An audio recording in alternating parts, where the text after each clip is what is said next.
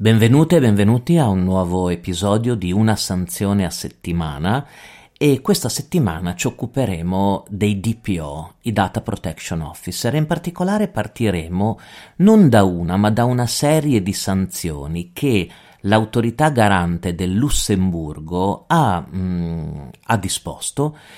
eh, sanzioni per darvi un'idea tra i 15.000 e i 18.000 euro, quindi una media diciamo dei, di, di 16.000-17.000 euro,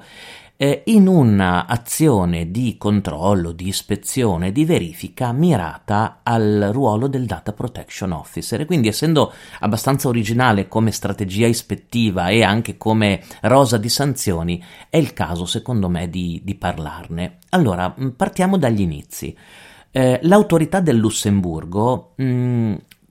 riflette sul ruolo eh, fondamentale del Data Protection Officer, sul suo impatto nella governance dei dati in azienda o nell'ente, ma soprattutto quanto sia importante integrare questa figura nell'organizzazione. E allora decide di lanciare una serie di campagne ispettive con relative sanzioni, questo per farvi capire come non fosse ben compreso il ruolo del DPO, avesse dei problemi no, nei contesti eh, in, in Lussemburgo eh, proprio sulla funzione del Data Protection Officer. Allora parte con 25 ispezioni mirate eh, su, in enti pubblici e in aziende private eh, specifiche per vedere se tutto fosse in regola con riferimento al Data Protection Officer. Allora, come vi dicevo, il, l'autorità garante del Lussemburgo non trova tutto in regola, ma anzi potete vedere anche sul sito dell'autorità, mm, sono decisioni in francese, quindi sono facilmente mh, mm, insomma, comprensibili e, e, molto interessanti, beh, potete trovare eh, diverse sanzioni. Però è interessante vedere in questo caso com- qual è stato il procedimento correlato a queste sanzioni, ossia quali sono i parametri che l'autorità eh, del Lussemburgo ha messo alla base della sua attività ispettiva. In particolare, eh, l'autorità garante ha pensato a 11 obiettivi di controllo, quindi una sorta di test, di pressure test sul DPO fatto in 11 punti che vi consiglio di annotarvi perché sono molto, oltre ad essere interessanti, li vedremo uno a uno, e permettono anche a voi di fare una sorta di test sul vostro DPO o sulla vostra DPO per capire se in base all'interpretazione dell'autorità del Lussemburgo eh, siate sanzionabili o meno. Allora, vediamo gli 11 punti di, mh, mm, di indagine eh, correlati alle sanzioni di cui vi parlavo. Allora, primo punto. Il, l'autorità garante del Lussemburgo si voleva assicurare che quell'ente organizzazione eh, oggetto dell'attività ispettiva eh,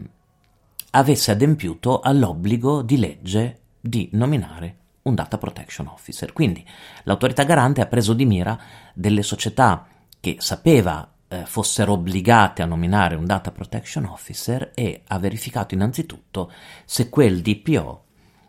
l'avessero designato o nominato. Ok, quindi punto 1, sei obbligata a, cara azienda o caro ente, sei obbligato a nominare un DPO, l'hai fatto. Secondo punto, come sapete, i dati di contatto del Data Protection Officer, ehm, anche ai sensi dell'articolo 13, devono essere, mh, mm, del GDPR, devono essere esposti, esibiti, indicati nell'informativa. Perché? Perché il Data Protection Officer è anche il referente per gli interessati e quindi è, è il punto di contatto non solo per, per il garante, per il titolare, ma anche per gli interessati. Allora, il secondo step di verifica è stato hai pubblicato i dati di contatto del tuo data protection officer? E lì c'è stato un check, come potete immaginare, sulle informative e sui siti web. Il terzo livello di verifica è stato hai comunicato i dati del tuo data protection officer all'autorità garante. Ora voi sapete che il regolamento europeo prevede l'obbligo di nominare del titolare, per il titolare di nominare i, i dati di contatto del proprio data protection officer all'autorità garante. E quindi anche se, che ne so, il Data Protection Officer non vuole, è obbligatorio comunque comunicare al garante i dati del DPO. Il terzo step di verifica è stato proprio questo, hanno verificato se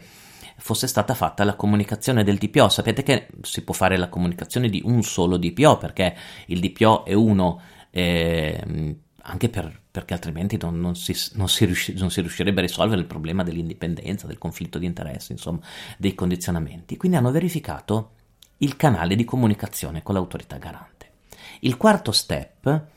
ha riguardato le competenze e le capacità del Data Protection Officer. Voi sapete che quando il titolare comunica all'autorità garante il contatto del DPO, non comunica anche il suo curriculum vitae, la, le sue competenze, le sue capacità, però in caso di ispezione e di controllo invece il garante può eh, parlando col DPO, ma anche parlando con eh, diciamo altri soggetti, verificare sul campo le competenze, le capacità che gli permettano, le permettano di svolgere efficacemente i suoi compiti. E quindi il quarto livello di, mh, di indagine è stato quello su competenze e capacità. Il quinto livello di indagine in questa attività ispettiva che mirava ai DPO è stato sul conflitto di interessi ossia verificare che i compiti e le mansioni del DPO, soprattutto del DPO interno, cioè interno all'azienda, non fossero in conflitto di interessi con,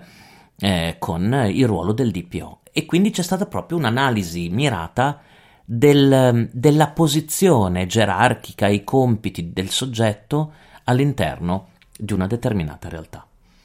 Eh, sesto punto di verifica eh, la verifica che al DPO fossero date delle risorse sufficienti per svolgere efficacemente i propri compiti. Eh, risorse sufficienti non vuol dire un, un, ufficio, magari, cioè un ufficio, un piccolo team o altro, ma nelle realtà più piccole magari risorse sufficienti semplicemente vuol dire dei margini di spesa, ehm, eh, risorse per la sua formazione, per aumentare le sue competenze e così via. Il settimo punto di analisi eh, con riferimento al ruolo eh, del DPO e alla sua conformità al GDPR ha riguardato il livello di autonomia all'interno della propria organizzazione e quindi si è verificato se il DPO fosse in grado di svolgere il, il, suo, il suo ruolo di DPO con un sufficiente grado di autonomia. Grado di autonomia significa tante cose, significa la possibilità di dialogare con i vertici, significa il non ricevere istruzioni, vi ricordate che è previsto dal, dal regolamento europeo, e cioè il fatto di individuarlo come piccolo garante o soggetto autonomo anche di vigilanza all'interno della struttura. L'ottavo passaggio di questa analisi che ha fatto l'autorità garante del Lussemburgo sul DPO è stato di verificare che mh, il titolare e l'organizzazione coinvolgessero il DPO in tutte le questioni correlate alla protezione dei dati, ossia che il Data Protection Officer fosse veramente coinvolto, eh, ascoltato, interrogato, ehm, che ci fosse un dialogo costante, un coinvolgimento costante del DPO, che non fosse escluso, insomma, dalle, dalle questioni più importanti nell'ottica del trattamento dei dati. Il nono punto di questo pressure test o stress test, chiamatelo come volete, del DPO, beh, l'autorità del Lussemburgo ha indagato se il eh, DPO potesse realmente adempiere al suo ruolo di consulente e di soggetto che informa il eh, titolare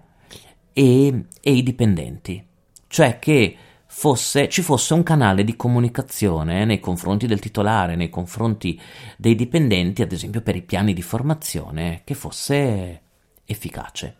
Il decimo aspetto di questo test sul ruolo del DPO ha riguardato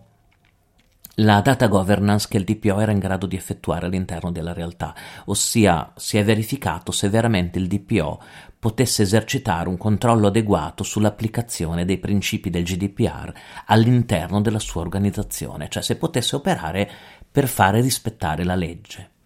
L'ultimo controllo ha riguardato invece la, le valutazioni di impatto. Il Data Protection Impact Assessment, sapete che è indicato nel regolamento europeo che quando c'è da fare una valutazione di impatto su quell'elenco dei trattamenti che sono individuati come trattamenti particolarmente delicati, perché pericolosi per i diritti e le libertà delle persone, deve essere coinvolto e deve essere sentito il Data Protection Officer. Ecco, vi dicevo che al termine di, questi, un, di questo test sul DPO per 11, in 11 passaggi sono state combinate dal, dall'autorità del Lussemburgo, io ne ho trovate almeno 8 o 9,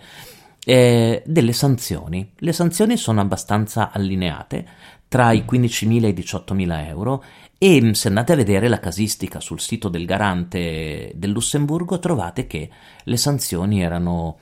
eh, erano, sono state combinate perché o il DPO ovviamente non era stato nominato, ma sono un po' più comuni eh, rispetto al caso di mancata nomina, ce ne sono un paio, i casi nei quali il DPO era palesemente incompatibile con altri ruoli che aveva all'interno dell'azienda. Troverete un caso, ad esempio, di nomina del Data Protection Officer nel responsabile della compliance e della security all'interno di un'azienda, quindi una realtà dove il DPO praticamente doveva controllare se stesso, cioè doveva controllare le attività che svolgeva di compliance e di adeguamento eh, alla sicurezza della propria organizzazione. Ecco, spero che questo, eh, questa um, analisi dettagliata fatta dall'autorità del Lussemburgo su come sul DPO ideale eh, con relative sanzioni possa essere utile, secondo me è molto interessante perché non sono tante le, mm, le ispezioni proprio miranti a vedere in concreto